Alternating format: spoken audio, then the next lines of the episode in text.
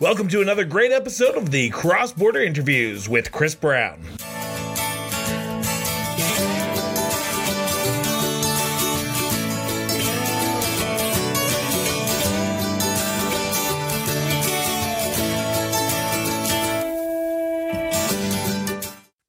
Welcome back to the Cross Border Interview Podcast. My name is Chris Brown, as always, and today is our first day of Trans Week here on the show. And now, for those who are wondering why we're doing this, is we want to give space for people to have a conversation about certain issues that are, are happening across this province and around the world. And we want to know more about trans rights issues. And we thought, why not have a full week of guests coming on the show to talk about that? So, in our inaugural episode of Trans Week, it's Anna Murphy. Anna, thank you so much for doing this. Greatly appreciate it. Thank you so much for having me, Chris. I'm so excited for the conversation tonight. I am as well. Um, let's start right from the beginning. From your perspective, what does being trans mean? Well, speaking for myself personally, being trans meant that when I woke up in the morning, went into the bathroom, looked in the mirror, there was a disconnect between what was being reflected back to me and what I knew deep down in my truest of hearts and my purest of souls to be who I was as an individual, which is that what was being reflected to me was an image of masculinity. Um, but inside, and who I knew myself to be was not masculine. It was female, it was feminine, it was a woman. And so for me personally, what it was, what it means to be trans is that I then began to transition and affirm myself in who I am to the outside world, to myself um, as a as a woman. Um, and so essentially being trans is a journey. Um, it's a journey that looks different for everybody. Um, but for me personally, it was that what I knew to be deep down inside of who I am didn't match what I was assigned at birth, and it didn't match what was physically being reflected back to me. Now, over the next half hour, 40 minutes, um, and we did, I did talk to Anna before this interview started in our pre interview. I might ask stupid questions because I'm trying to learn. I, I am a member of the LGBTQ plus community but I still need to learn. I need to still sit down with people who are not me because I am I can pass as a straight white male, and that is privilege in uh, the most privileged way. So I want to sit down and I want to have the hard discussions and hard conversations and ask the questions that I want to know because the only way I can educate myself is to have people like yourself, Anna, on the show. So, and I've said this at the beginning, but I want to let the listeners know as well. I might ask a stupid question. So I do apologize if it comes off insensitive, but I want to learn and I want you to take me through the journey because I have five great candidate, uh, five great uh, people on the show this week who are going to talk about this. And I want to make sure that I do this right and I don't screw it up. So I, I do appreciate you even sitting here for the next 45 minutes and talking about this. It's a privilege. It, uh, you know, and we covered this in in the in the pre-interview the the preamble before getting into the interview there are no you know stupid questions um, but not everyone is necessarily you know an advocate um, not some folks are just trying to go about their lives. So by us, you and me having this conversation, by the folks who are listening or viewing it, watching it, they'll be able to, you know, some of the questions you may have, maybe what others have, but they don't want to, the, the, they're, and approaching it from a place of, of genuine wanting to know, to do better, to, to create greater equity in our world that's not a bad conversation to have. So I'm I'm I'm an open book for awesome.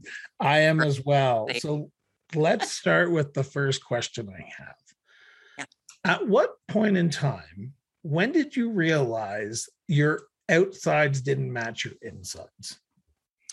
Very early on. Um, so I grew up in rural Alberta. Um, grew up in the the Wainwright Bonnyville area of Alberta. So, as anyone who is remotely familiar with kind of the geographical and you know societal makeup of of this great province of ours, it's a very small community, and so the mindset is not necessarily as as broad and as open, or at least back then it wasn't.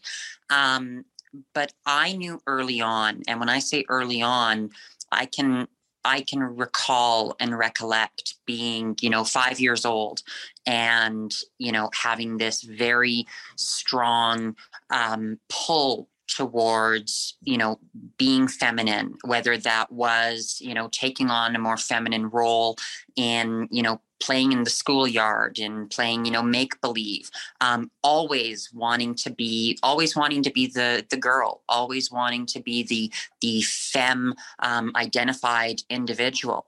Um, obviously at you know the age of five and six and those early years um, i didn't there wasn't the terminology for it. Um, the the the we hadn't gotten to where we are now um, so it just it wasn't there um, the language wasn't there um, and so then fast forward a couple of years to when i was 12 years old was really when i you know clear as day can recall the first time that i uh, came out to someone. It was at a New Year's Eve party. We were at a family friends, and uh, we, the the kids, were downstairs. Adults were upstairs, and me and the child of our family friend, we were sitting and we were just, you know, having a conversation, and.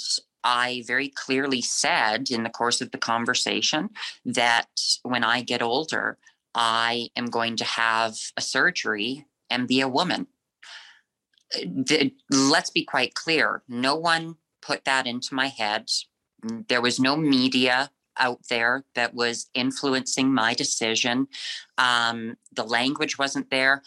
To be quite frank, I didn't even know that that was actually a thing. Like at 12 years old, I didn't actually know that that was a thing. I was just, you know, really grasping at straws. Um, so from you know five until 12 i i knew that there was something different um, about me. And then you know obviously um, continuing to grow up um, i like to say i came out in stages. I started as coming out as bisexual um, because i thought that that would be an easier um, pill for my father who is your very typical um, alberta guy, works in oil and gas, semi-professional team roper, work, you know, has a ranch, the horses, the whole nine yards, very typical Alberta. So I thought, you know what, maybe if I came out as bisexual, that will be easier. Then, you know, a couple of years later, that was probably at about, you know, 14, 15. At about 16, I came out as gay. That label really didn't fit. Um, because it was like, okay, yes, I'm attracted to men, but it's not about and it's not about attraction. It's not about who I'm attracted to. It's about who I am. There, there is something. There, there, there's a disconnect, and who I am and who I know on the inside is not, again, not what I'm seeing on the outside. So it wasn't until um, 18 when I, you know, first moved out, moved away from home and as most people do when they move away from home and they go off to, to college or whatever it is that they do, you start to come into your own. You start to learn more about yourself. And so at 18 was when I started to look more into it because I knew that there just there's something was still not fitting. It wasn't about being gay. It wasn't about being bi. Um, so I started looking into it. I started researching, which at that time, you know, putting into, you know, a search engine, um, you know, I think I put, you know, a search along the lines of i feel like i'm a woman and i'm a guy or something along those lines you can only imagine the kind of rabbit hole that you know i fell down and the type of very derogatory terminology um, very outdated terminology now um, that was there but what was there and what i eventually did find through my own you know looking into it and you know self discovery was transgender and going through and reading it on my own. And it wasn't a you know a, a, a you know a uh, what's the term I'm looking for? It wasn't a sensationalized um, article or anything like that. It literally was. It was a medical journal um, that I was that I was reading. It was medical um, it was medical documents that I was reading that defined what transgender was. Um, and I started going through it and it was like all the all the check marks just started being ticked off. So at 18, I then, you know, started to started to trans started the the journey of transitioning. Um, and one of the first stops was to my psychologist and my doctor um, because when i first came out the first person i came out to was my grandmother. And uh, through the help of a really good friend at that time um, that friend organized a lunch where i came to the lunch as me as what you see now. Um, well, maybe a little bit, you know, maybe a little less um, affirmed in who I am than I am now. Um, but essentially, I went to that lunch presenting as Anna. Um, and my friend was there for support. My grandmother and my grandfather were there. And I essentially said, I'm a girl and I want to be a girl. And after that lunch got done, um, before my grandma got in the car, she turned to me and she said, Okay, if we're going to do this, we're going to do this right. Calgary, Edmonton, Vegreville, St. Albert, Drumheller, Medicine Hat, Fort McMurray, and Peace River. These are some of the communities this show has been heard in. By advertising with us, your advert will be heard by countless Albertans and Canadians. Visit the link in the show notes to advertise with us today. And what she meant by that was that we needed to speak to the professionals. So that included um, a psychologist, my psychologist, who I had, uh, who I had been seeing for, you know, for quite some time, who I had a history with, um, along as with, uh, you know, family doctors. Um, and, you know, she didn't say it in uh, it, it, she didn't mean it to be malicious. What she meant by that was okay, you know, this is something that she's unfamiliar with, I'm unfamiliar with. So we need to go to the folks who can help us guide and navigate what this is going to look like. And the rest is history, which I'm sure we will get into more in this conversation. We certainly will. But first, we always got to start with the past because you talked a lot about uh, moments in your life, and I want to talk about them if that's okay with you. Let's start with growing up in rural Alberta. Wainwright, Bonnyville, let's be honest, probably not, not the most progressive areas in the province. Nothing dissing them. I think they're great communities. I had the pleasure of covering Wainwright City Council as a reporter in Lloydminster. I covered Bonnyville when I was in Lloydminster as well. Great community with great people. But being different in rural Alberta has got to be hard during the moment the years from 5 to 18 when you moved away was it hard? Was it hard to try to come to terms with a massive change in your life when you don't have the resources you don't have the uh, outreach that you would in a larger urban center say like edmonton or calgary? 100% So if we go back, you know, I mean, this is almost a decade, um, well, over a decade, I guess now, um, there wasn't as much advocacy for access to quality affirming healthcare as we see now. Granted that we still have work to do on on that file, but when you go back when you roll the tape back you know a decade or so ago it was even more harder to access. So there like i said i didn't have the terminology. Um, it just it wasn't something that was talked about. Even being gay or lesbian wasn't necessarily something that was talked about in the most affirming of ways let's just say I can remember, um, you know, being in grade six, you know, just entering middle school and being harassed and tormented relentlessly for being gay and being called trigger warning to anyone who's listening or watching being called a faggot and all of you know being called a queer. Um, this was before queer was you know being starting to be reclaimed. This was when queer was still very much derogatory and as a you know 12 13 year old you know just getting into middle school grade six um, at this time i had also just moved into you know into, into a new school into a new community bonnyville um, and so i didn't know I didn't know what I was being tormented and harassed for. Um, that wasn't even something I had said that I was at, at that point. I didn't start to come out um, until you know a couple of years later and even then i again as i said came out in stages. Bisexual then gay those labels didn't fit so then i found a label that did which was transgender. Um, but it was incredibly hard. Um, like i said you know my father incredible man truly the greatest man that i probably will ever know um, despite us not having a relationship. Um, but, you know, he was your typical, it was a very typical rural Alberta upbringing. My father was going to, you know, team roping jackpots and, you know, small community rodeos because he was a team roper.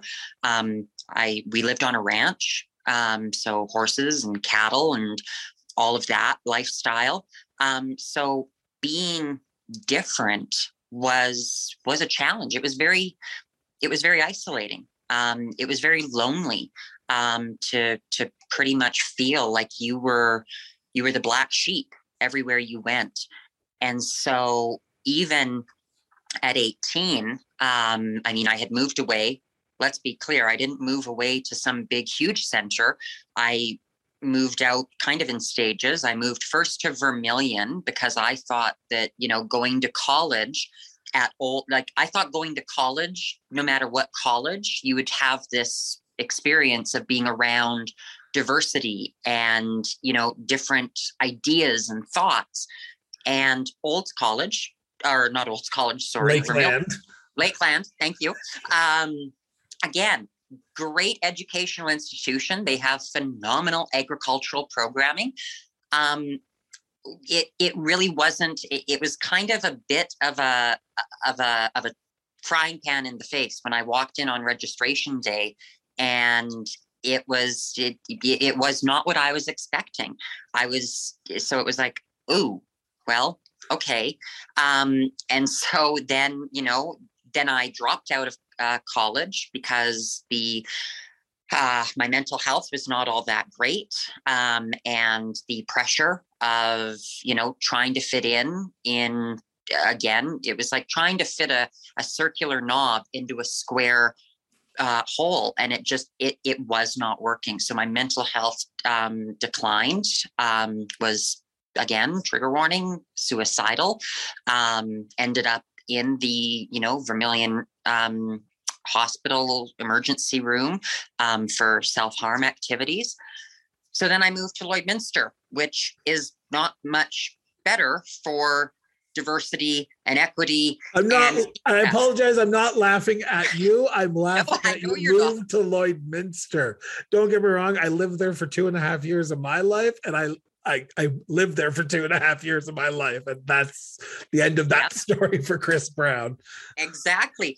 But you know, and and you said it, Chris, you said it perfectly. Like it, it this is not a slight against, you know, Wainwright, Vermilion, Lloydminster, Bonnyville. It just, especially at this point in time, the narrative wasn't where it is now. So, I mean, I don't, I mean, I know, you know, that youth who are growing up in rural Alberta today still face immense adversity and challenge and barriers. Um, but again, let's roll the clock back a decade and let's amplify those barriers um, a little bit. So from Vermilion, which was when I, you know, that's where I came out to to my grandmother um, that's where I started to, you know, affirm myself. I started to present um, feminine as the, the terminology, which I think is actually still the medical terminology that's used. I started to live full time. Um, and what essentially that means is that I, when I woke up in the morning, when I walked out the door, I walked out as a woman. Um, I dressed as a woman. Um, not necessarily very, again, old, gross, outdated term, maybe not very passably. Um, but I started to live full time and it was in Vermilion. So that, you know, that came with its own set of challenges. Then I moved to Edmonton. So yes, it was challenging. It it was because the healthcare and the resources and the supports weren't there. And to, even though I don't live in rural Alberta anymore, I know from conversations I've had, they still aren't necessarily there. Um, and so the access to quality affirming care and resources is so important. So it wasn't until, you know, 1819 when I moved to Edmonton that I started to really be able to receive or have access to to care. Um, but again, got met with what is and largely still is a system of antiquated gatekeeping um, that is trans healthcare. Um, whether that and that's not even necessarily like trans healthcare, you know, to be clear, isn't also just about surgery. There's a lot more that goes into it um, there is access to a psychologist or a social worker or a counselor that can help to you know that, that can help you work through what it is that you are experiencing to work through the, the mental health aspect of it. There is you know access to medication um, if you go down that road. Not every trans person does um, and it doesn't invalidate them in any way shape or form. Um, but even then there are there's so much gatekeeping. There's so many hoops that you have to jump through. And unfortunately in trying to jump through those hoops um, the difficulty manifested itself in as i mentioned self-harm behavior um, suicide attempts um, with one coming very close to being successful one very cold evening in edmonton. I found my way onto the high level bridge onto a side of the high level bridge that you really don't want to find yourself on. Um, it resulted in having challenges keeping a job down, whether that was from being met with barriers to being hired, because again, I didn't look passable in their eyes, or I would get hired, but my mental health was not being managed properly and having to self advocate at every stage. So yeah, from the time, yeah, through growing up all the way from all the way up until about 18, 19, it was a challenge. It it was a challenge. So I don't want to put you in an awkward position to answer something that you don't want to, but if if you feel comfortable answering this question, please. I said I'm an open book, Chris. I know, but I I always as as the host, I always feel like I'm always going to ask the inappropriate question. During the time from 5 to 18 when you were discovering who Anna was, did you do the traditional and i say that is sort of ironically but the traditional put down of other lgbtq members because when i was coming out i remember in high school that I heard the word gay and people would make fun of it. And to try to hide the fact that I was, I would say, oh, yeah, that effing fag or that, oh, that queer bait or whatever. And I would be part of the the attacks on myself in some sense because I wanted to make sure that I didn't get beat up. So I would make sure that I hung around people or said mm-hmm. things that would not bring attention to myself. So as someone in who was transitioning at that time, who was discovering themselves, did you find yourself doing that as well? I didn't um I didn't get involved in, you know, um putting down or or you know projecting um, kind of that internalized transphobia or homophobia. But what I did do is, and this is again why I say I came out in stages. At when I came out as bisexual, I you know had a girlfriend, even though I wasn't really attracted to girls all that much at that time. Like I mean, again, let's be quite clear this was like 13 14 so i mean you know take girlfriend with a grain of salt um, but even at um, you know 15 16 i had another girlfriend um, and again this is partly why a i'm like okay bisexual doesn't fit. Like there really actually isn't any attraction whatsoever to women. It just it was like yeah this just really so that's why i came out as gay. Um but then i was like but it's not about attraction. Like it's not about yes you know i'm attracted to men but for all intents and purposes i'm technically then a straight woman. I'm a straight trans woman but i'm a woman who's attracted to men so technically i'm straight. Um that probably just blew a few minds. But anyways, we'll. we'll well, it was a question I was going to ask later on, but you just answered it, so I, I don't have say, to ask that question anymore. I was going to say we'll uh, we'll work through that, um, and really, it just comes down to trans women are women. A woman who's attracted to a man. Your orientation then is, if you guessed straight folks, you would be correct. Um, so that's why I was like, well, yeah, like gay, it's not the right label.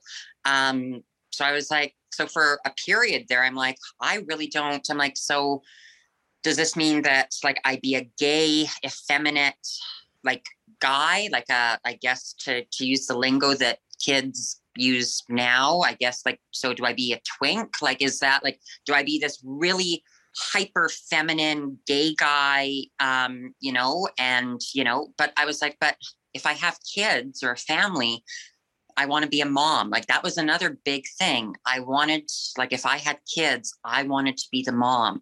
I wanted my kids to call me mom. And I was trying to figure out all these ways. So, again, that's kind of what led me to, I'm like, there's just, there's something. And again, looking in the mirror, back to that fundamental thing. When I woke up in the morning and looked in the mirror, I'm like, there's just something not right.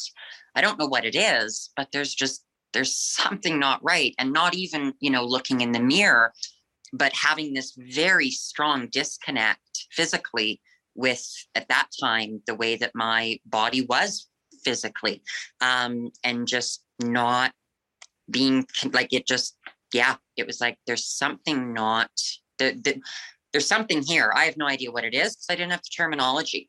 Um, so I didn't, again, I didn't get into that sense of projecting um, this internalized homophobia. homophobia, transphobia by engaging in vitriol towards those who were different. Also, to be quite clear, in you know places like Bonnyville and Wainwright, it's not like there was a whole lot of people to do that. I was the one that was getting it, so really there was no other, there was no one else for me to like jump on board and be like, hey, yeah, you're making fun of that person.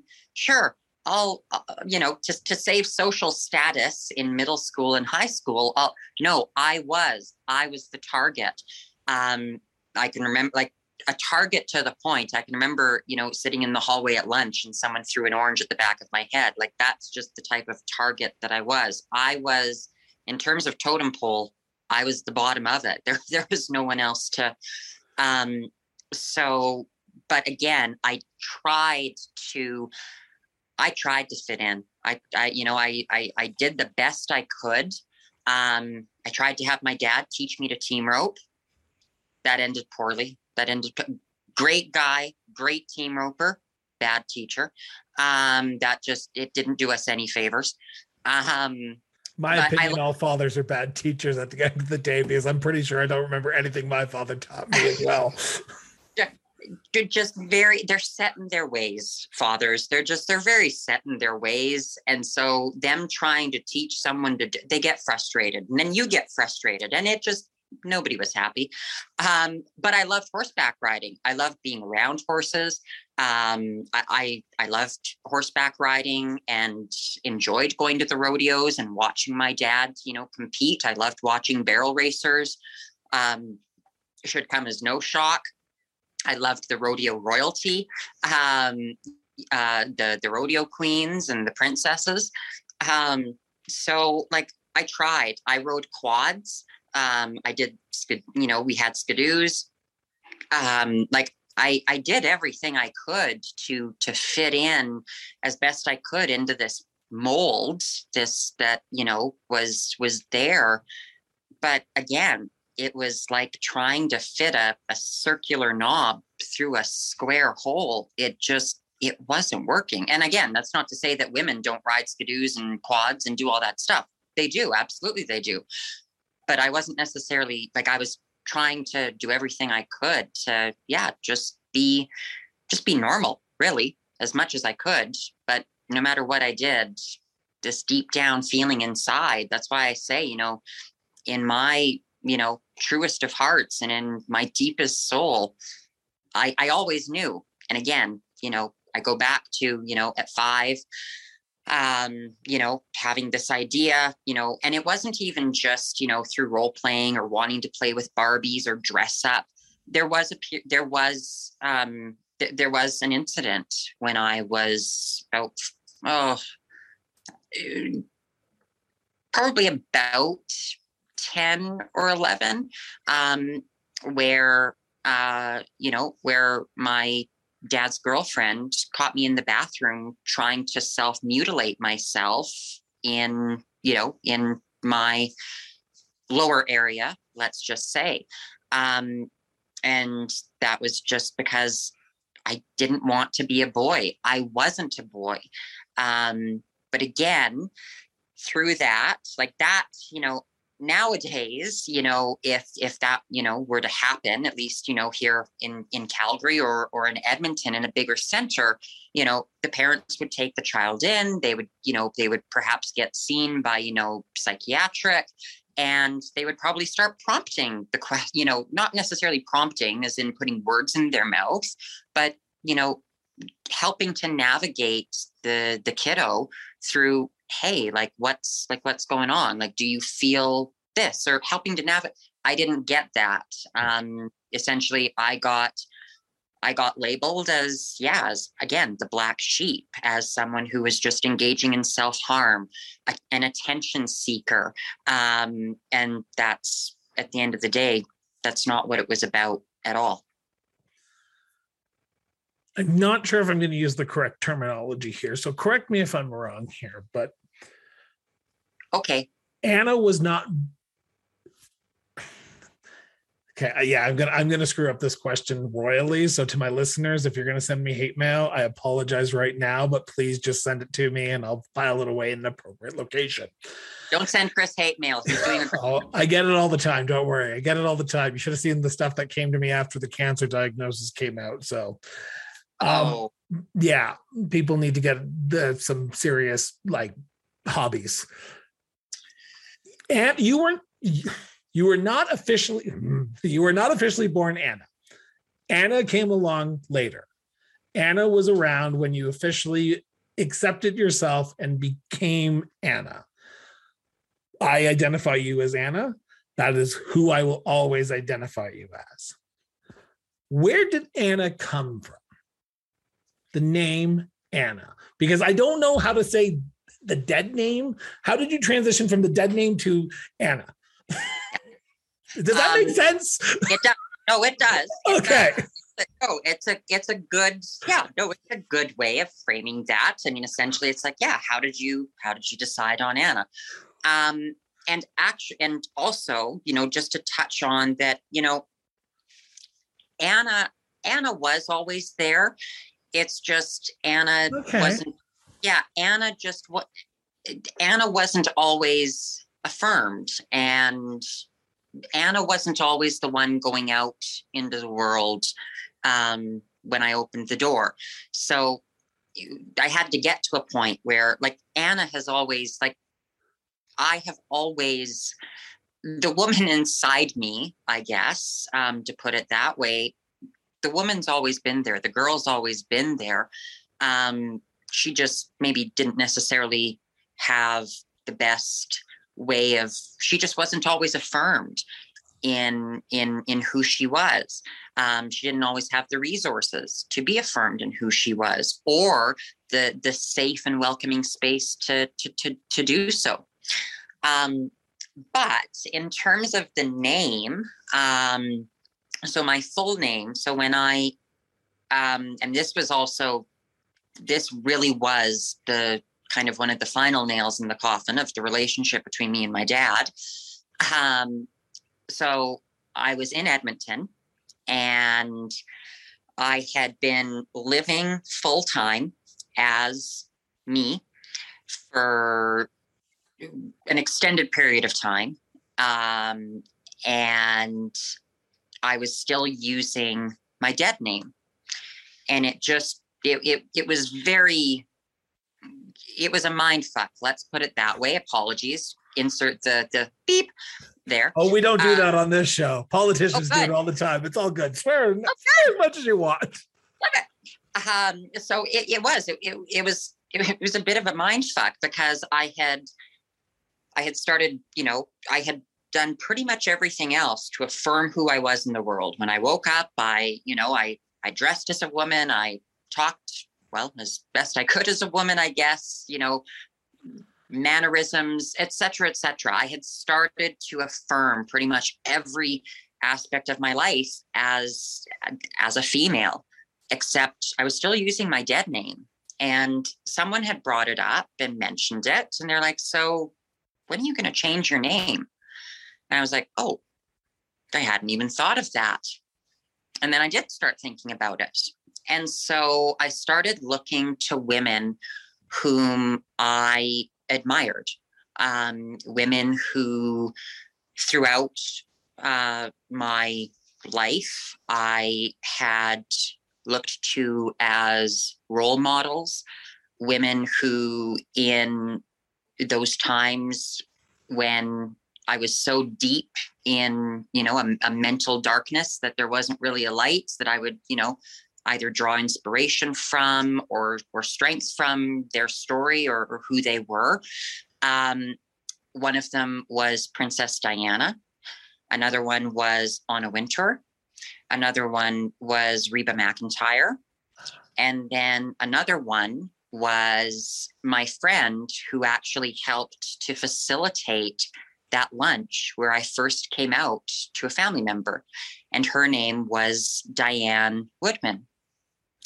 And and just as a little side tangent, um, in later years, I have also reflected on, um, and there is one woman who I should have also been contemplating, and that's my grandmother, Irene. Um, but at that time, I yeah, I I hadn't um, taken her name into account. Now I have, um, I'm not changing my name again only because a it costs way too damn much money and it's just it is such a a ridiculous process. I'm not doing it. Um, but if I have a child, anyways, total tangent. So I looked at the women that I, you know, admired, idolized, role model, whatever you want to call it. And so I landed on the first name Diane with two N's because then I would have Anne in my name. So, kind of a nod to Anna. Um, and it would be an encompassing of Diane, my friend, Princess Diana. Um, and then for my middle name, I chose Jacqueline um, to honor Jacqueline Kennedy. Um, so it was kind of a, a culmination. And so I then, you know, went on to Facebook and I said, you know, I did a, a, a status update essentially.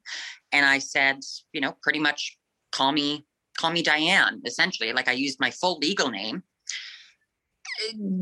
Didn't go over so well with my father. Um, yeah, there was, there were some not so great and and remarkable text messages that were sent back and forth on that one.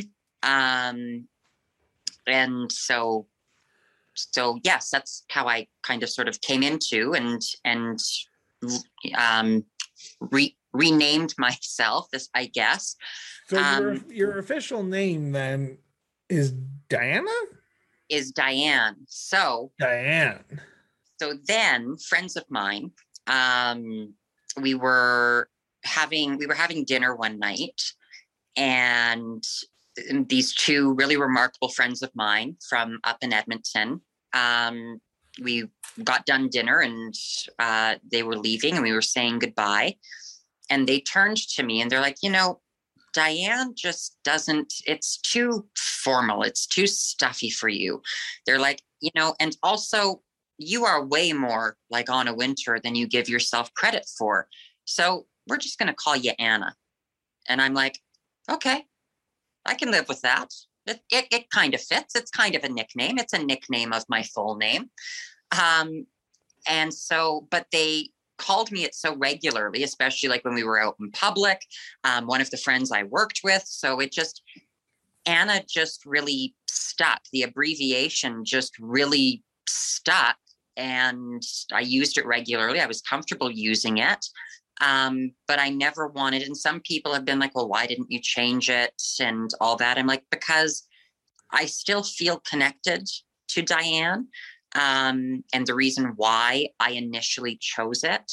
Um, and to be fair, that's why I did the long spelling of Diane with two N's so that Anne is in there. Um, so Anna's not a far stretch. Um, but yes, when people, I mean, I'm sure, you know, folks who know me that watch this will probably be like, oh my God, I didn't even know because I only really ever use Diane on anything legal. So when I go into the hospital or, you know, going for a doctor's appointment or pick up a prescription, it has my full legal name. But Anna has just stuck, um, largely thanks to those two friends from Edmonton that, you know, also, again, helped to affirm the journey. Um, so yeah, so that's where Anna, Diane, and that's that's where I came from. That's where the naming process came from. Um, I am I, I'm I am always flabbergasted when I come into an interview and I'm expecting it to go one way and expect to have like me fumbling over questions, but this has been this, I, we're not even done yet. Please, please know that people who are listening and watching, as you probably see, there's still time left on the scroll bar because I am, I'm so happy, and this is my this this this is the first interview I've done for the week. I am so happy I did this because I'm learning so much, and I, I like I Anna Diane, thank you so much for doing this. I want to turn for a second to the dark day. Which the one? Dark, the, the day you were on the Edmonton Bridge. Ah. I'm assuming there's probably more as well, but we'll talk about those. That's why. See, I mean, at least I can laugh about it now. Um, yeah. That's why I'm like, which one? There's been a few of them, but yeah, that would that would that would be the probably the darkest. So let's talk about that darkest day. Yeah. I'm gonna just come out with the the one word question here. Why? Oh, well, so at that point, um, I had been living in Edmonton um, in outpatient treatment for an eating disorder. Um, my uh, doctor at the eating disorder clinic in Edmonton recognized that Vermilion wasn't, or well, Vermilion and Lloydminster weren't necessarily the best places for me to be, but I couldn't afford to move to Edmonton. Um, I had also started losing um, a significant amount of weight um, again and engaging in in um, in eating disorder behavior. So, anyways, admitted me into outpatient treatment. So that's how I came to be in Edmonton. Um, and so was doing outpatient treatment through the outpatient residence at the University of Alberta Hospital. Um, and it was just, it was a, um, a, night. I got a pass to, to essentially have the night off the unit. Um, so I could take my meals wherever I wanted to. Um, and I thought, you know what? I want to go out. I want to go out for dinner. Um, and I thought, well, I don't have anyone to go out with. Like, I don't have a friend to go out with at that point in time. All of my friends were eating disorder patients on an eating disorder ward. So it's not like, you know, we were going out to restaurants very frequently. Um, so I'm like, well, where can I go that I would be okay to be by myself, being a trans woman, um, still dealing with um, a five o'clock shadow, um, you know, being, you know, some being worried about being clocked essentially by someone and the potential harm and risk that that could could put me in. So I thought, you know, so I kind of sort of started looking and I'm like, oh, well, why not?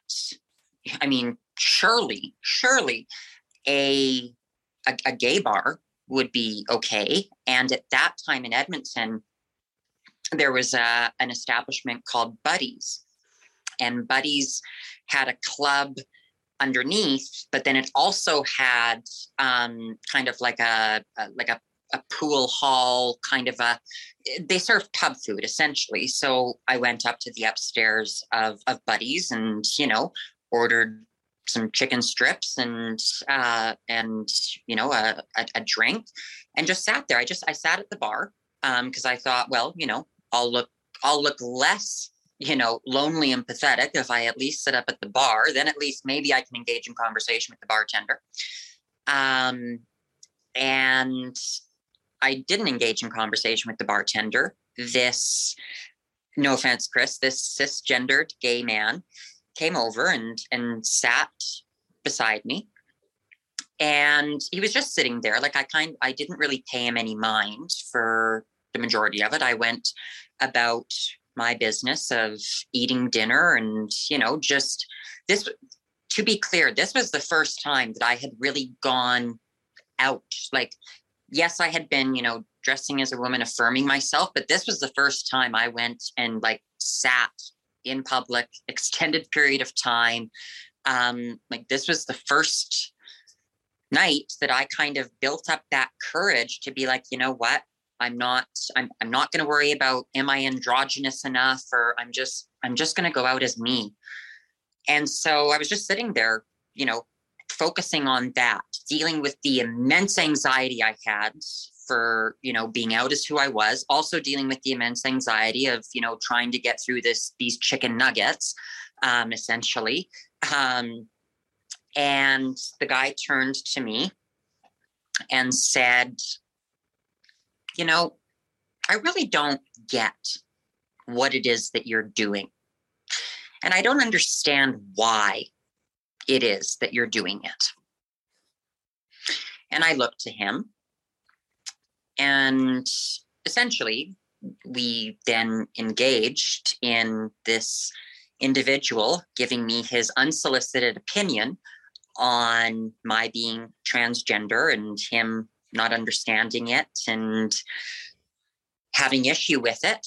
Um, and that was the straw that essentially broke the proverbial camel's back.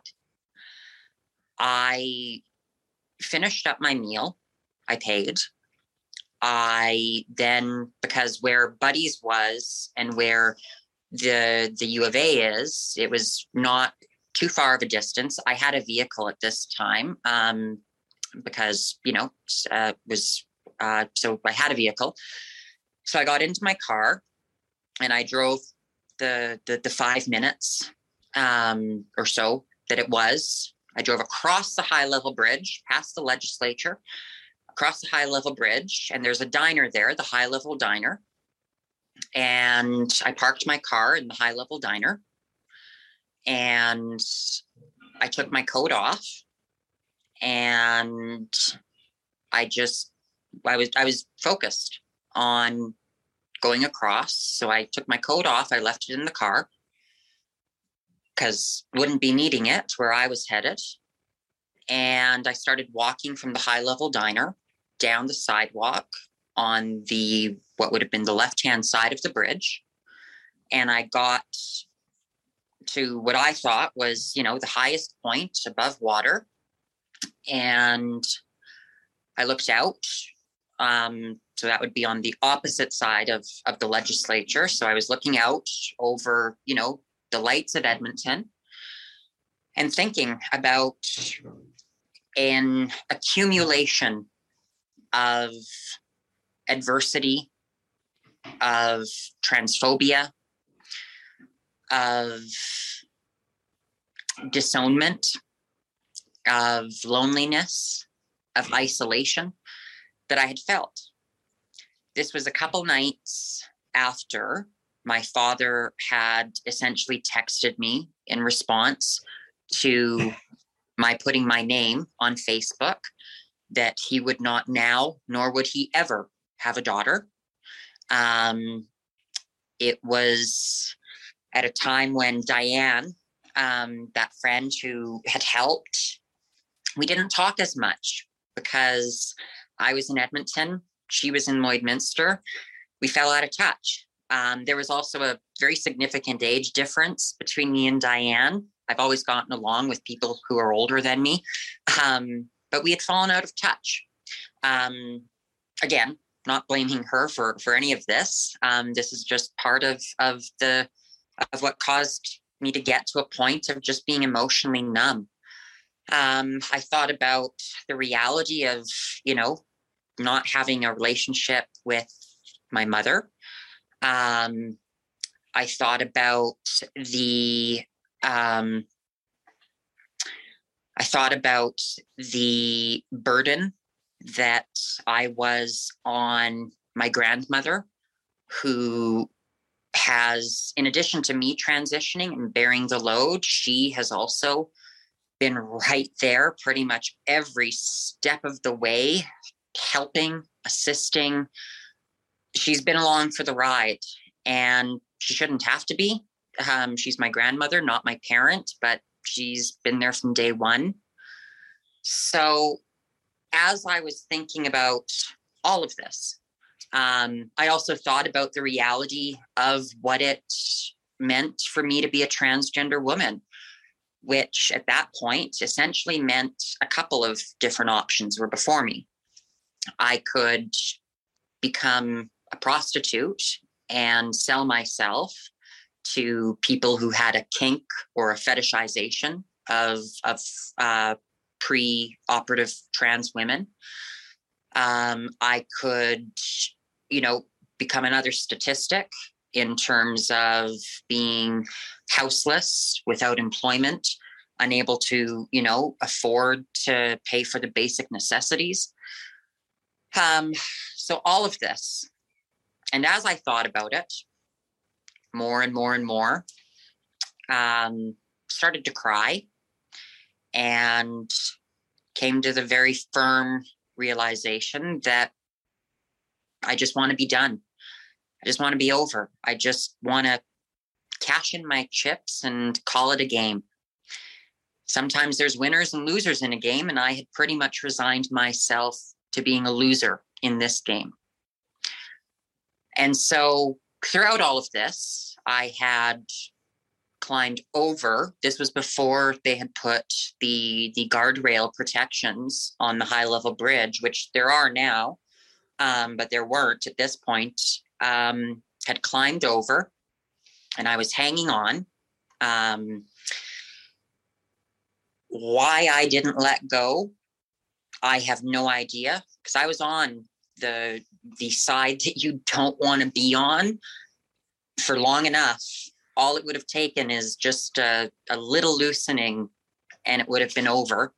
Um, for those who you know aren't intimately aware with the high level bridge, there's not a lot of space on the ledge. It's not exactly a space that was designed to be hanging out and standing on.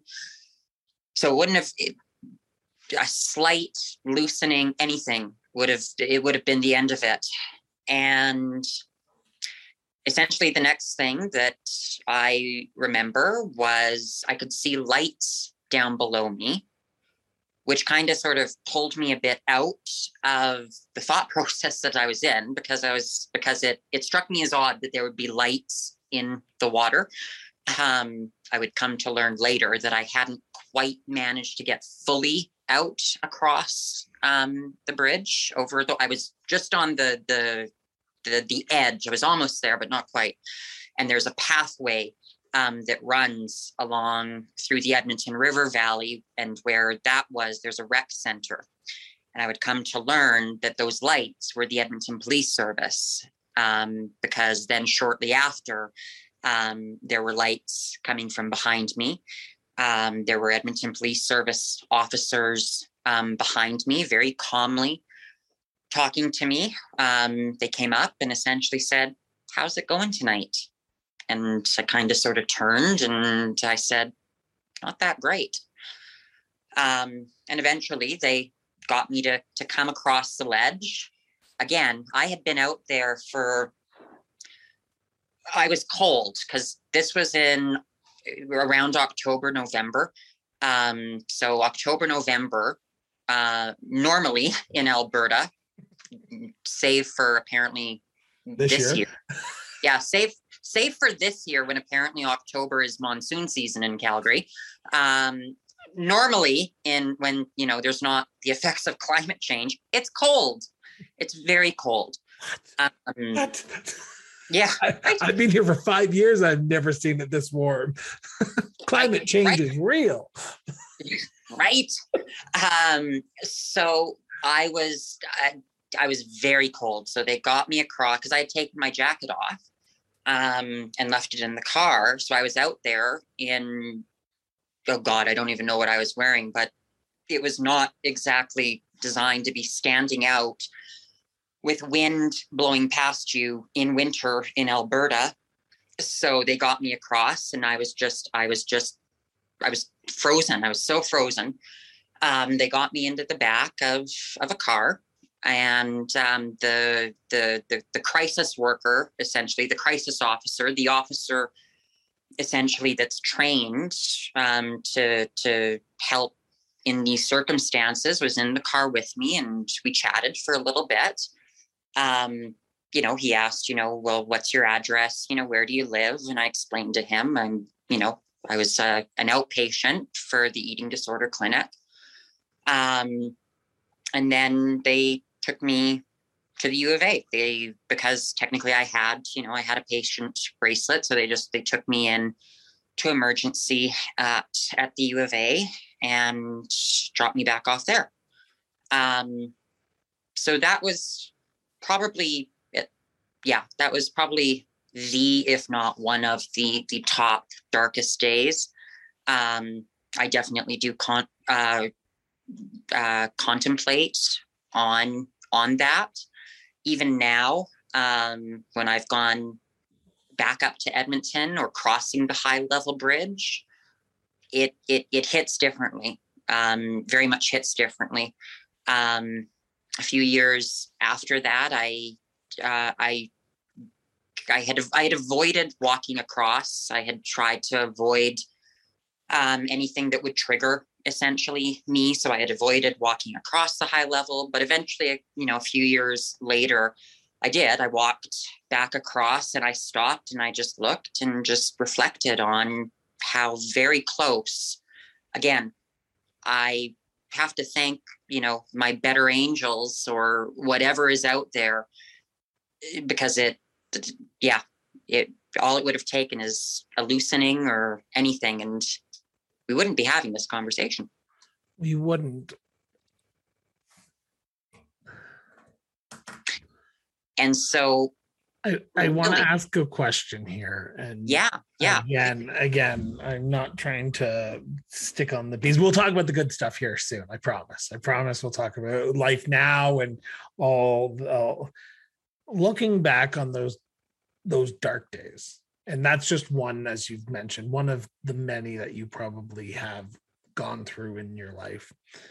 Looking back, knowing what you know now, if you could talk to that young girl on that ledge. Because there are people out there right now there are girls and boys out there right now who are in that exact same position not not on that ledge but are thinking tonight i i don't know if i can continue on. I don't know how to move on. I live in a rural part of this province. I live in a rural part of canada.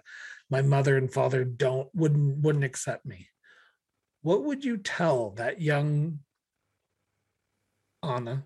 What would you tell that young boy, that young girl right now who are in that exact position? Because at the end of the day, I think and they're they are probably not listening to this. And if they are, I, I hope they are because I really hope they hear what you're about to say. So what would you tell them right now? Oh,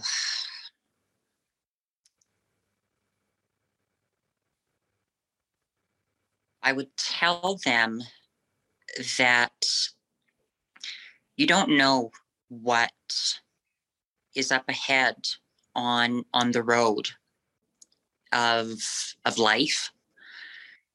You don't know you know even when you think that you've reached the end of the road you you, you don't know. You don't know if there's a turn. You don't know if there's a fork in the road.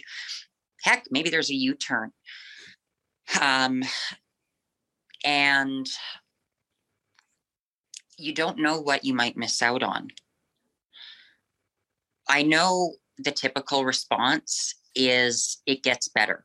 And true, it it does get better, but life has challenges. Life has ups and downs. Some are much more harder to deal with and navigate than others. Um, so while yes, it does get better, I, I don't want anyone to think that it gets perfect because it doesn't. It's life. But when you, for someone like myself, or really anyone who gets to the point where they just want that pain to end whatever that pain looks like um, they just they they just they want some relief. Um, they're tired they're exhausted they're worn out. Um, and you get into this i would tell them that I know what it's like to be surrounded by no matter where you look, life looks like a shitstorm. And no matter where you look in that shitstorm, because I I know what, you know, norm the I know what the the line is, you know, look for the good in your life, you know, distract yourself. Sometimes folks get to a point where distractions don't work and you're looking for the light and you don't see one but here's the thing it's there. It really, honest to God, is there. You can't see it, but it is there. As someone who has been in that shitstorm a couple of times, um, at least two that have been quite significant. The most significant one we just talked about. That light is there. Because if it wasn't there, like I said, we wouldn't be having this conversation. But there was a light there and it did get better. It didn't get perfect. Um, my life did not get perfect, did not become this wonderful utopia without any issue, without any problem.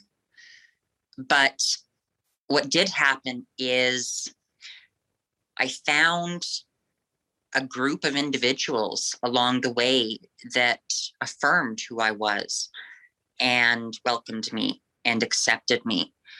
And they've helped make those challenges or those barriers that life tosses at all of us bearable. And so to and I hope they're listening too. I hope that, you know, someone, I hope it helps someone because at the end of the day, and specifically to someone who is 2S LGBTQ plus or marginalized, know that I see you. But more importantly, not just me, there are so many incredible individuals who see you, who fight for you, who love you, even though they don't know who you are, and stand beside you, even if they're not physically there or you've never met them. They're there. We're there. I'm there. Um, and together we can help to get through that shitstorm that maybe right now you're looking and you're going, I don't see this light. I don't even see a tiny smidgen of it. And I'm just exhausted. I say, I've been there more than once. I've been there and somehow have managed to, to get through it. Sometimes it's been on my own volition and having to, to figure it out. But especially, you know, within the last, you know, at least six years, you know, there have been people along the way and you don't know what you might miss by not being here. And you being here is worth so much, even if you, again, don't think it does, because I've been there. I felt that. I felt. I felt useless. I felt alone. I felt unwanted. I felt all those things that most people who get into this feel. And it's not true. It, really isn't. It's it's that exhaustion. It's that again, it's that shitstorm that you're walking through right now.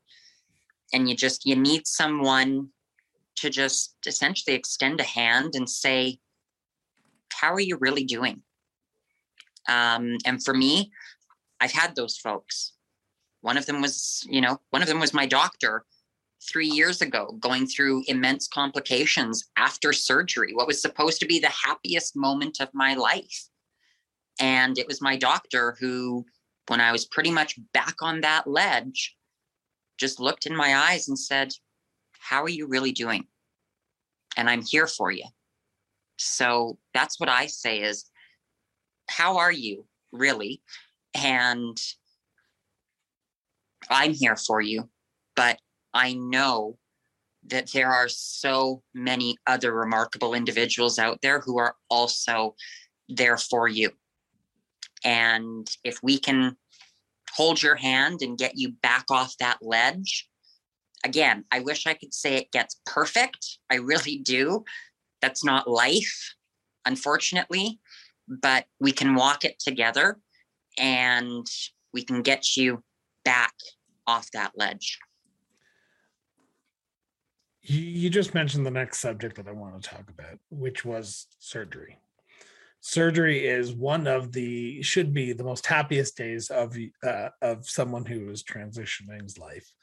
You are you are going to come out as a new person, and your outsides will match your insides, how, how you've always wanted. Um, if you can, take me through that process of making that final decision because I'm a very indecisive person. I can't make a decision. I buy something at the store, and about five minutes later, I'm going, Why the hell did I buy it? Why the heck did I do this? I can't make a decision. My husband laughs at me all the time whenever I buy something or something comes through Amazon because I will send it back within probably two days after it not being open. But making a decision to alter your body to make you feel happy is one of the I, I, will never have that choice to go like to make that decision. You have. Tell me about that decision to finally say to your doctor it's time. Let's do it. Yeah. Well first and foremost um, every every individual is unique in whether or not they in in what their transition medically looks like not everyone undergoes heck not even everyone undergoes hormone replacement therapy. Not everyone undergoes um, uh, uh, gender affirming surgery.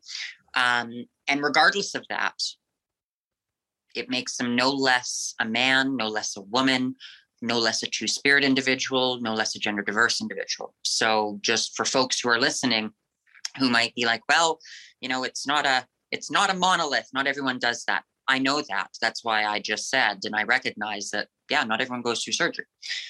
For me, though, um, back to me. Um, for me personally, and arguably for most, if not all, folks who who do undergo surgery, um, it's life saving. It really truly is, um, because you you when you get to the point where you wake up and you see your body for the first time, you kind of have a oh my god.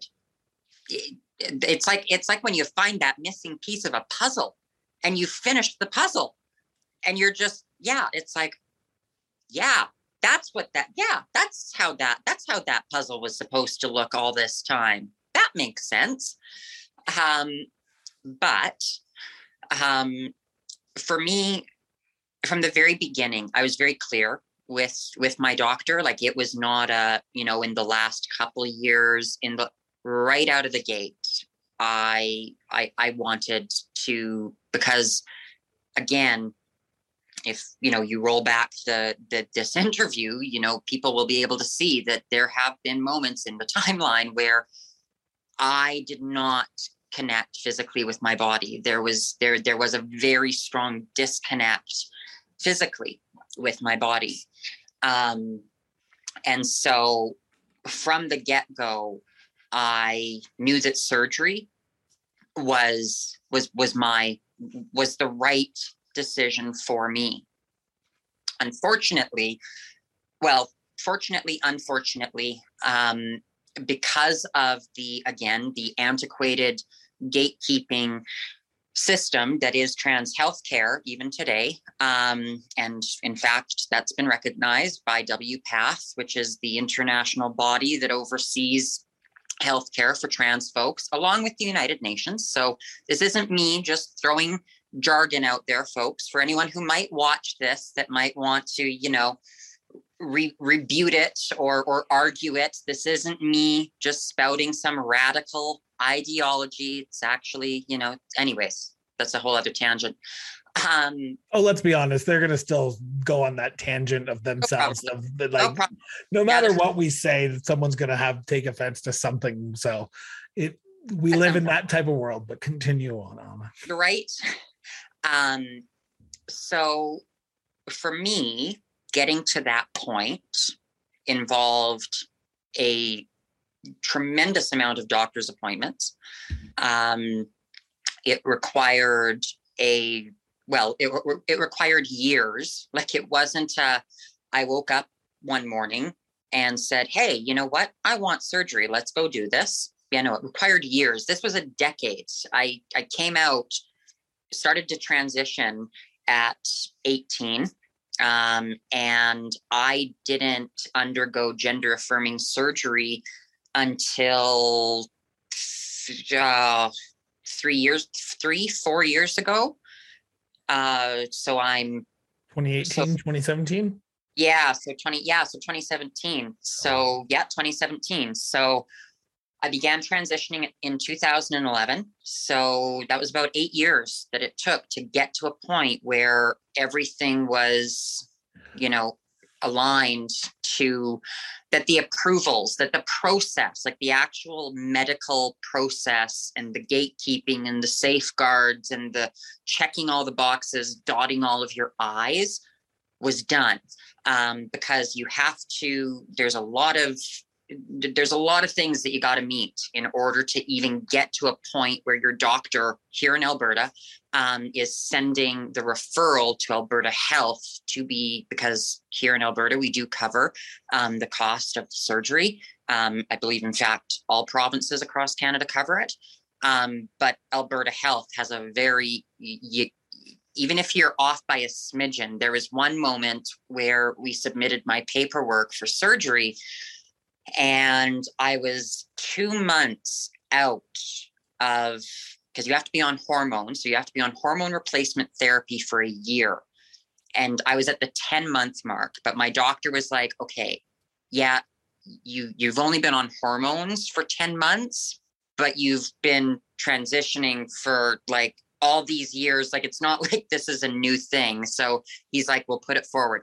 Alberta Health rejected it. We had to we had to reapply um, at exactly the one year mark.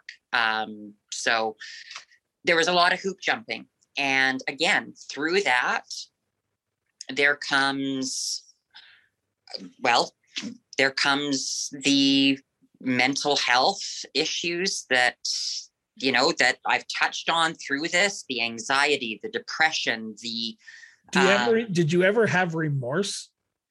Why am I doing this? Because that like at the end of the day, that's what I'm trying to I'm not get at, but I'm just I want to ask the question to, to people yeah. who have gone through this is like like I said to myself, I always have remorse whenever I do something. Like I have seizures because of my cancer that is pushing up against my brain. And I, I, I think to myself, I can't go to the hospital because I'd be putting people in danger when I'm there and I could be putting myself at danger. So I don't do it. And then three days later, it's like, why didn't I go to the hospital? I could be having my surgery right now. So for you, did you have remorse and go, okay, like I've just gone through 10 months of hormone. Now the AHS is telling me, nope, you have to have a full year. So we have to start this whole process all over again to make sure we do it right at the one year process, one year mark. Like to me, I would just I would be defeated at that time. Uh, there, luckily at this point, um, I wasn't defeated. I was annoyed. I wasn't defeated.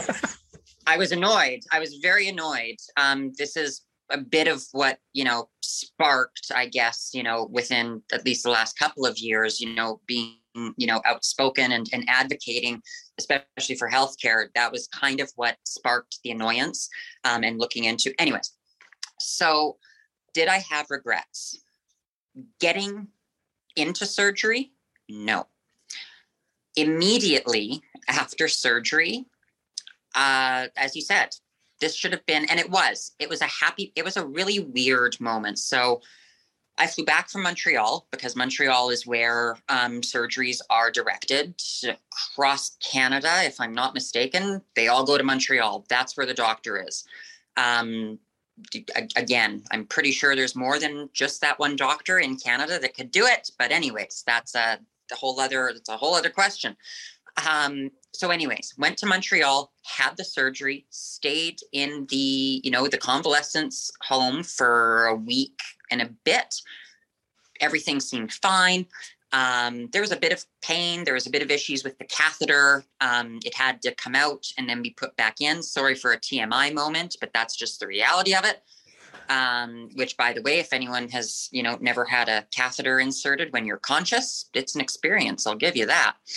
Um, so, anyways, so there was a bit of issues with that, but nothing that seemed incredibly abnormal at this point. So they gave me, you know, the pain medication, um, which was a heavy duty narcotic because it's an incredibly invasive surgery that a person just went through. Um, so they gave me the pain medication to last me through the plane ride as well as for the first couple days at home until I could see my family doctor. Um, they gave me something to just help with anxiety and nerves, essentially to like help me to sleep throughout the plane ride so that it would just kind of sort of pass and you get on, you take your pain medication, you fall asleep, you get on the plane, essentially to make you comfortable. Um, they gave me my donuts, blah, blah, blah. Landed in Calgary. Great. Get home. I'm at home for less than 24 hours. And the pain gets to unmanageable. absolutely unmanageable with what they gave me. Um, there's issues with bleeding, there's issues with discharge, there's issues with dilating, which is the uh, the the post operative um, pr- procedure that you have to do to, um, to, to help the vaginal cavity stay open um, while you're healing. Um, there was issues with that. It went sideways in less than 24 hours. Um, so I went to so in an incredible amount of pain in the middle of the night couldn't get in to see my family doctor was in so much pain had all these issues. I'm like what is is going on? Um sorry chris just give me two quick seconds. No worries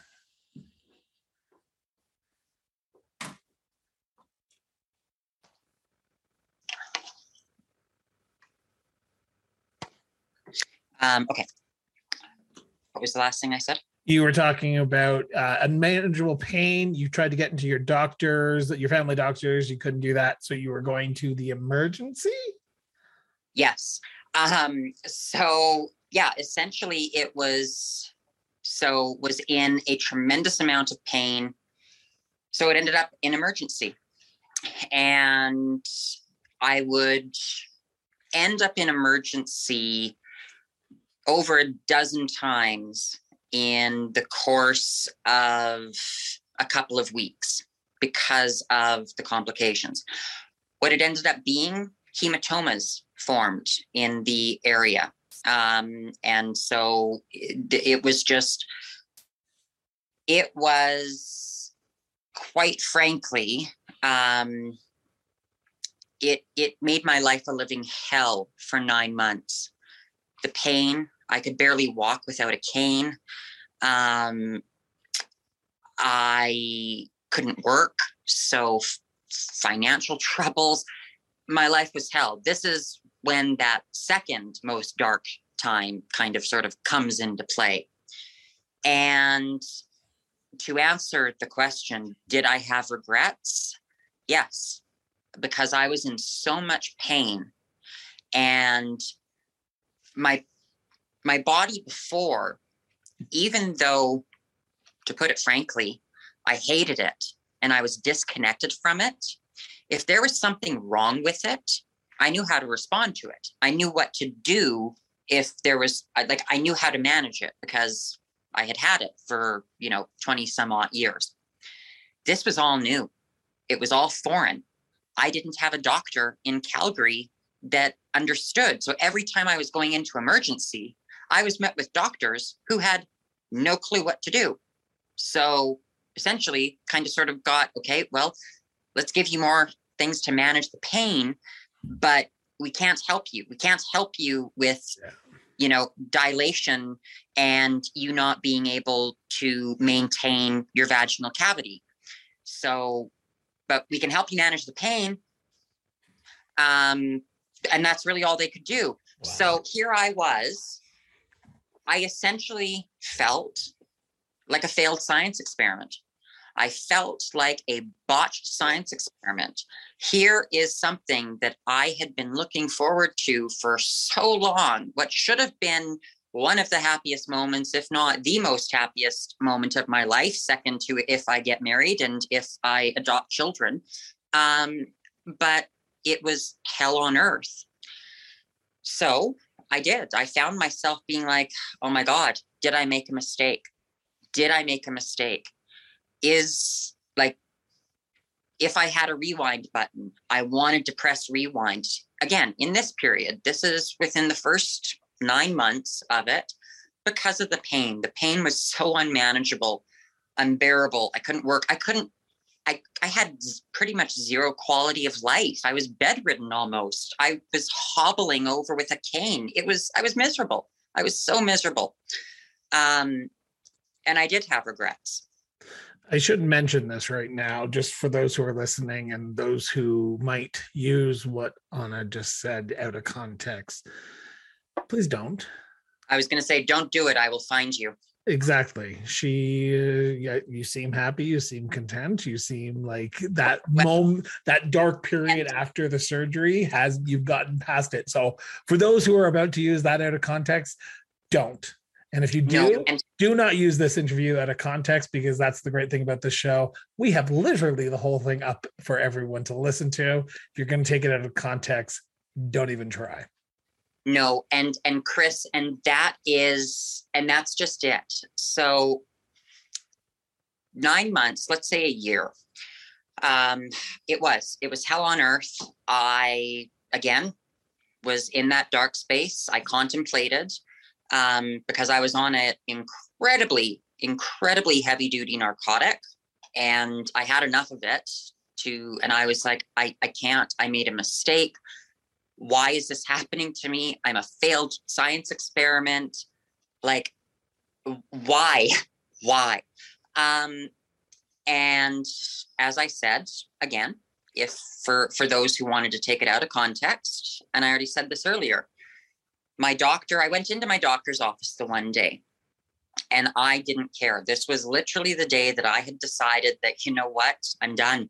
I'm done. I cannot take this anymore but I'm like, I'll go to my doctor's office, I'll go to my doctor's appointment, and then I'll come home and do what I'm going to do. Went into my doctor's appointment, and this was when my doctor again extended extended the hand, and I literally rolled out of bed, and my doctor was like, "This is not how you normally come into a doctor's appointment." And I looked at him and I said, eh, "Just not feeling it." And I was on the I was on the table and he did he wheeled himself over and he kind of you know sat with his hands in between his in his in his legs and bent over and he looked at me and he said how you doing? And I broke down and I told him everything. I told him you know I'm miserable I'm all of the things. And he said okay. He's like well here's what we're going to do. We're going to get you we're, we're, he said I want you to hear me when I promise you, we're going to fix this. And we figured it out. wow We, so I ended up in, um, so because I was having, you know, a bit of, bit of struggles with my mental health, I had a bit of a stay at the Peter Lougheed mental health unit. Um, they were lovely. They were incredible. Um, it was exactly what I needed. And because in addition to helping you know manage the acute you know the the mental distress that i was in they also set me up with a chronic pain nurse while i was there. And the chronic pain nurse prescribed me a medication that i am still on today. And i kid you not chris it was like overnight. My body started to be like oh okay I'm okay. Like my body, it was like literally my body changed its internal monologue to being like, okay, I'm okay. This is fine. And it adjusted. There are still some there are still some complications as is related to, to dilating, which we're still managing. But the pain is is gone. It's managed. We've managed the nerve pain. Um, and true to my doctor's word, he fixed it. Like he he did everything he could. He literally became an expert. Like he walked the journey with me. He became an expert in trans healthcare, and he's a family doctor. Like this was so beyond his scope, but he he did it. He he absolutely did it. And so, again, did I have regrets? Yes, I did. I had regrets that were fueled by the biggest thing is is i had prepped for everything. No one had told me about and here's the thing the complications that i went through chris it is such a small fraction of patients that experience the type of complications that i have. It's barely on the radar. I mean obviously i told my doctor that well i would have still appreciated if we put it on the radar so I could be prepared. Like I was prepared for everything, Chris. Like I literally was like, oh my God, what if I die on the operating table? Like I was literally prepared for almost everything. And then this one, it was like a curveball. And I'm like, I don't know what the fuck to do with this. I have no idea. Where did this come from? Yeah. No one told me about this. I was not, this was, no one put this in my, so, and I did talk to my doctor about that. I've talked to my um, psychologist, who is, you know, one of the only three people who practice. I've told him that. I'm like, here's the thing going forward, maybe, maybe mention this to folks. Just give them a heads up. Give them a head. That's all I'm saying. Just give them a heads up. Even if it's Uh, one you still need to tell people about that one percent of patients That's who the could thing. have. It's like it's like 0.0 like it's such a it's so small. It's so small. It's like that one in a million. I I mean my last name's Murphy, so if I didn't have a if I didn't have bad luck, I wouldn't have any luck at all, as they say. So, yes, I did have regrets, but they were regrets fueled by pain and just what was going on. But again, I was lucky enough. I don't know what the outcome might have been. Um, I'm not saying like, you know, self harm or anything, but I look at what if I was in rural Alberta where maybe I didn't have as affirming of a doctor? Maybe I would have detransitioned or or or whatever you know one wants to call it I, I can't speak to that. It's possible but i was fortunate to be in a place where my doctor grabbed the bull by the horns and said i'm going to fix you. I am going to give you care. I'm not going to let like we're going to we're going to figure this out. So like huge kudos to my doctor because we did. And I have I have no regrets, zero regrets. I did, I don't. We pride ourselves on going beyond that 15 second soundbite by becoming a backer of the show. With a quick visit to patreon.com and searching cross border interviews, you can help continue this show. For as little as $3 a month, your support can ensure we grow and bring new and exciting things to our growing listenership. Click the link in the show notes and back the show today.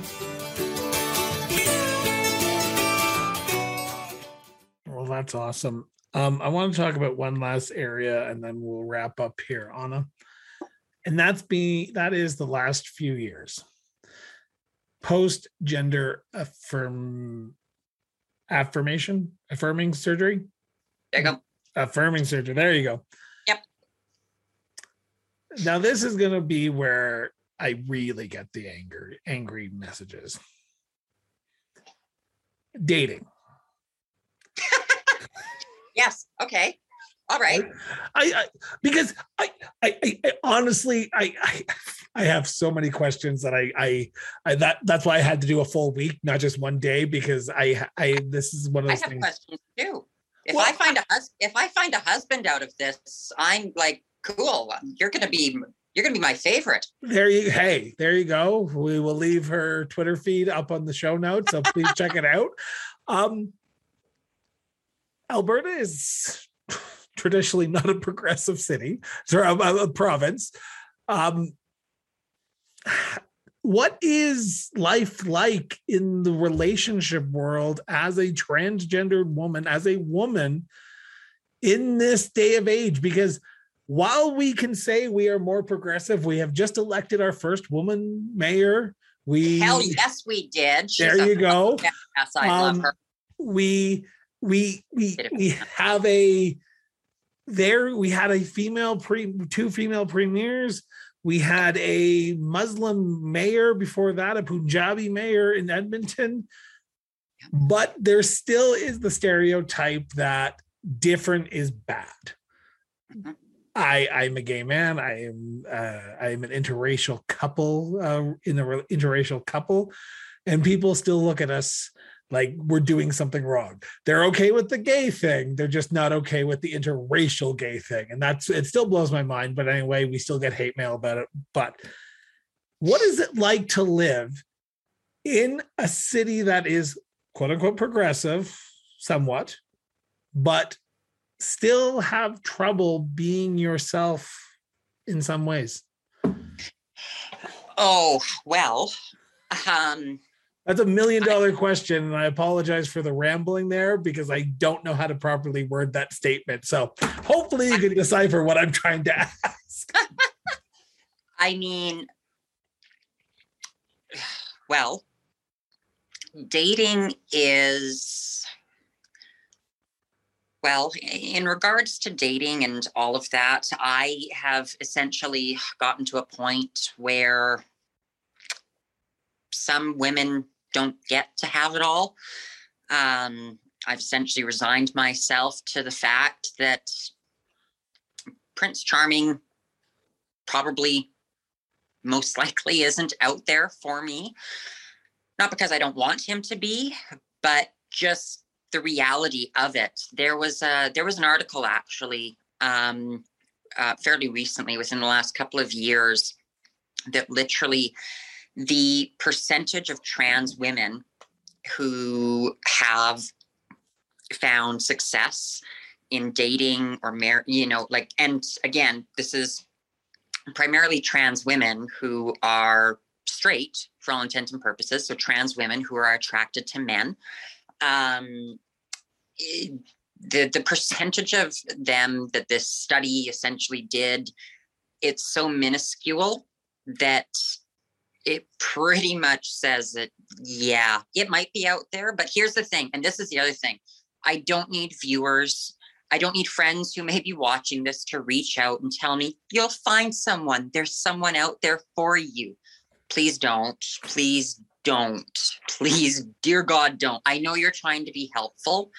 It's not helpful. Actually it's it's frustrating because the thing with dating as a trans woman is men can't or not that they can't but they have a really hard time uh, removing the reality of i am not a man i'm a woman. I am physically a woman in per, in every aspect possible. Um, but they have this idea that somehow if they date a trans woman that they are gay. And it's like you're not da- you're not gay because you're not dating a guy. You're dating a woman. You're a guy dating a woman. Congratulations you're still straight. Um now i mean i can't i mean so so i apologize to interrupt because i got to ask the question because now we're getting into the part of the conversation where i'm going to interrupt a lot because you, you're going to say stuff that i need to know the que- answers to so when you're if you're searching for a, a date, a prospective male of companionship, do you openly say you're a trans female or do you say you're a female? Because yet again, I'm going to ask the inappropriate questions now because this is the part of the, the, the conversation where I'm literally at a loss for words and I don't know the correct answers. So I need to know. So when you when you're talking to people or when you're going out for a job interview or when you're even like I didn't know you were trans until you told me you were. I That's was like, oh, That's kind of the point. okay. so That's I got kind to of ask point. exactly. But I'm not trying to be. I'm not trying to be like oblivious, and people. I'm going to get hate mail. Well, how did you not know? Do you not watch the social media feeds? Yes, I do, but I don't make assumptions. When you say you're a woman, uh, you're a woman to me. Hmm. There's my you. rant for the day. I apologize, but continue on. I appreciate that rant. Um, you know, Chris, I I tried to, you know, I I, I did it both ways. So when I first started exploring the dating world, I didn't put it in my dating profile because I was of the mind. I still am, but there was an experience that changed a bit of this. But anyways, I was of the mind. I still am that you know my future boyfriend my future husband spouse should love me for me like at the end of the day they should get to know anna and fall in love with who i am as a person and me putting transgender that was the like they wouldn't even go past that like that was it like the, there wasn't even a hello hi how are you you know like there was nothing zip um and then an incident um, occurred where uh, I did end up having a date with a guy. Um, it was shortly after I moved to Calgary, actually. He was a firefighter visiting from Edmonton. And I hadn't disclosed that I was trans, a trans woman. And we ended up uh, having, we were at my place, we were having coffee and just chatting. It was a Sunday morning. Um, it was during Chasing Summer. He was down for Chasing Summer. And when he essentially found out that I was a trans woman, um, it angered him. And as a result, um, he assaulted me physically and sexually. And it was after that, and I knew that it was a risk that trans women faced in the dating world. Um, I thought I was safe with a firefighter, um, someone who is in a position of trust, um, lulled me into a false sense of security. So, anyways, after that incident, um, I put it on my profile. Um, but also, I put it on my profile because I want to be honest with my, you know, future, you know, partner. Um, I want them to know me, all of me. And also, really, I mean, I don't, now I probably don't even need to put it on there because really, I'm sure if they, you know, scrolled briefly through my Instagram or Twitter or my public Facebook profile, they would probably put two and two together. They would probably come and draw their own conclusion. Um, but regardless, I keep it there um, because I'm like, you know what? Yeah, I'm trans. Like, if you want to have a conversation about that, a respectful conversation about that, which really watch this interview, there's the conversation. Um, like, uh, thank you, Chris. This is actually going to be great. I might just post this interview in my dating profile and be like, here you go. Like, just watch, watch afterwards. Like, let's get into the, I don't know, like, I, I, am I, am gonna interrupt for one more second, and I go for it. For this, so as a former firefighter, yes. pardon me. Oh, I said short answer is yes, Chris. I do put it on my profile that I'm trans. As a former firefighter, as someone who has helped many people out, I am ashamed and disturbed that someone in that position, in that power, would ever do something like that. And um, I I hope you do not paint a broad brushstroke with all firefighters because we there are some good ones out there and there's some bad ones just like there's some good good politicians and bad politicians. Shan't you you said it. I did. I i just coughed. I just coughed. I don't know what you're talking about. I heard nothing. Exactly. Um but no i i definitely don't. Um this was i mean that particular instance was just another moment where it pointed out the the flaws in our system when it comes to reporting rape and assault and and all of that and how that whole thing goes about. This was also you know again this was a bit this was right at the me too anyways doesn't really matter. It it it more was a front row seats not really that i wanted but it it showed and highlighted to me where our system is broken in in a lot of ways when it comes to that. Um do you feel safe in the city of calgary? I do feel safe in in the city of calgary um and not do you feel just, like you can be yourself in the city of calgary Yes, I would. Yeah, I would say wholeheartedly yes. Calgary has to borrow from the newly uh, elected mayor elect, Jyoti Gondek. Calgary's given me opportunity. And that's one of the reasons why I, yeah, anyways, why I admire our new mayor is another podcast entirely. But Calgary really did provide me opportunity. Calgary is where I flourished mostly. Um, and Calgary has, oh, for the most part, welcomed me with open arms. Calgary's where Calgary's where I wore high heels for the first time. Calgary's where I went on my first date. Um, Calgary is where I found my voice. Um, Calgary is home. I mean, I'm born and raised in Alberta, but Calgary is home. Like, you know that a place is your home when you leave it and you can't wait to get back to it.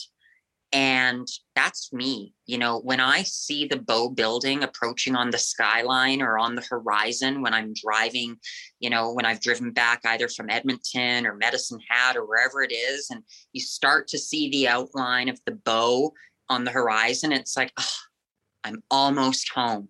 And then you get into view of the skyline and your I live down, you know, down in in the inner city and it just Calgary's home. And I I don't fear, you know, walking out. But then I also have a, a certain level of, of privilege. I, you know, in my own opinion, am passable. I have undergone surgery.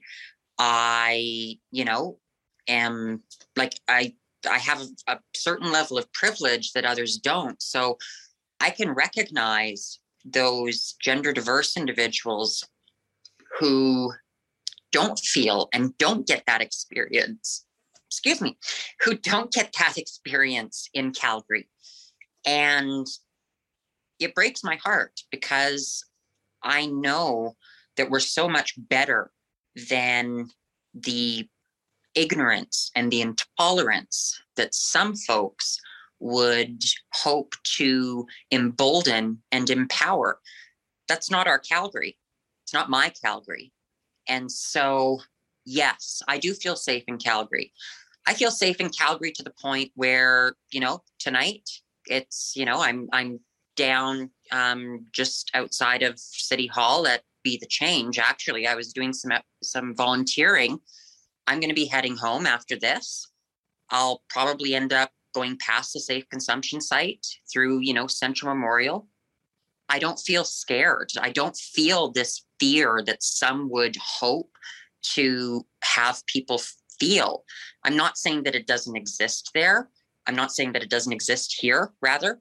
Um, but this is my home and I love my home and I feel safe in my home. But I do and again, for anyone listening to this being like, ah, well, that's not my experience, I recognize that. And that's why we can't stop fighting and advocating and speaking out for ensuring that every every corner of this city and every corner of this province is a safe and affirming space for trans, gender diverse, two spirit individuals because I might feel safe, but there are lots of those who don't feel safe and don't feel welcome. Those are who we need to ensure that we keep fighting for. My last question to you, Anna, is this. We have spent the last hour and 45 minutes talking. What is one thing, if we could, if you could talk to every and I'm not, I'm not I, I do not want to paint a broad brushstroke right now, but I'm going to. Every bully, every person who attacked you, every person who had said something negative to you over the last over your lifetime, if you could have a moment with them and say one thing to them, what would that be? Look at me now. Um, in the words of there's a song by Toby Keith. And while I'm not exactly a huge fan of Toby Keith, the individual, oh, um, oh, the, the, the, individual, not a huge fan. The music, you're up with it. Um, but yeah, how do you like me now? Um, again, that's not to say that I have it all together and and everything is sunshine and roses. It's not. It's life. But no, honestly, look at me now. You know, I just got done having the remarkable privilege of a lifetime, getting to watch as you know her worship Mayor-elect Jyoti Gondek got elected and watching her and her team and the passion they have for this city, like, wow, like that was had a front row seat to observing history being made. Um, I have been able to sit down for, you know, incredible conversations with, you know, the honorable uh, member for Edmonton Highlands Norwood, Janis Irwin, where we've chatted about trans healthcare. Got to sit in the ledge and, and watch question periods uh, when you know uh, leader of the opposition Rachel Notley got kicked out of the house for standing up and you know speaking the truth have gotten to meet so many incredible people through my volunteering and and advocacy so look at me now look at me now um there was a 10 year high school reunion that I was supposed to be at. Unfortunately, there was, well, actually, fortunately, there was a municipal election going on. I couldn't attend. I'm not exactly heartbroken. I I, I hold your sympathies about going back to high school. I I Which, you know high school wasn't i mean the, the like the last couple of years of high school weren't terrible. I got to graduate from a high school where my grandmother was an administrator. My dad graduated. It was pretty cool. My last year of high school was not incredibly the absolute worst but at the same time it was still pretty dang lonely it was um anna i want to thank you this is the first episode of a week long series about trans issues. And I know that I've probably only scratched the surface on trans issues in Alberta, in Canada, but also just trans issues in general. And I want I want to thank you for being open, honest, vulnerable, and willing to talk about these things because I hear all the time on social media we need to give places and voices the uh, platforms to say these things. And I hope this week people will tune in and learn something, but also just take something away that they didn't beforehand. Because I can tell you, in the last hour and 45 minutes, I've taken away a lot and I look forward to our budding friendship growing in the next few years as well. Because I think uh, when this lockdown is over,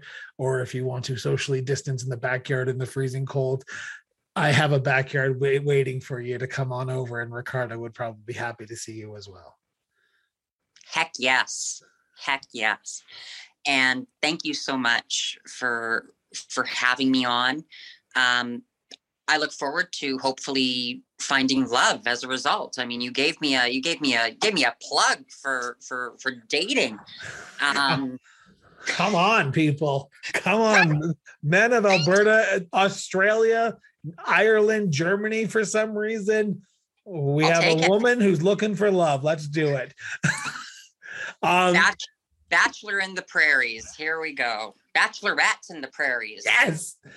Um, for everyone who's tuned in before, you know the saying. Uh, the links in the show notes are of Anna's Twitter and social media, Instagram, if that's okay with you to put that out there. Follow her it is a great experience. I've uh, have just been doing it recently, and uh, when I put this out, I was impressed that she reached out and said she wanted to do this. So here we are. You never know what happens when you put good things out in the world. You might find a man. there you, you might, go. Um, you might and you might change the world. Who knows? There you Maybe. go. With that, I want to thank everyone for tuning in to the Cross Border Interview Podcast. We will be back tomorrow morning, eight o'clock, with another great episode. If you want to follow us along on social media and Twitter, uh, Instagram, Facebook, all those fun things. But also, if you want to back the show, consider donating two, three dollars or monthly donation is always greatly appreciated. Anyway, from everyone here at the Cross Border Interview Podcast, keep talking and enjoy the rest of your day. And see you back here at eight o'clock.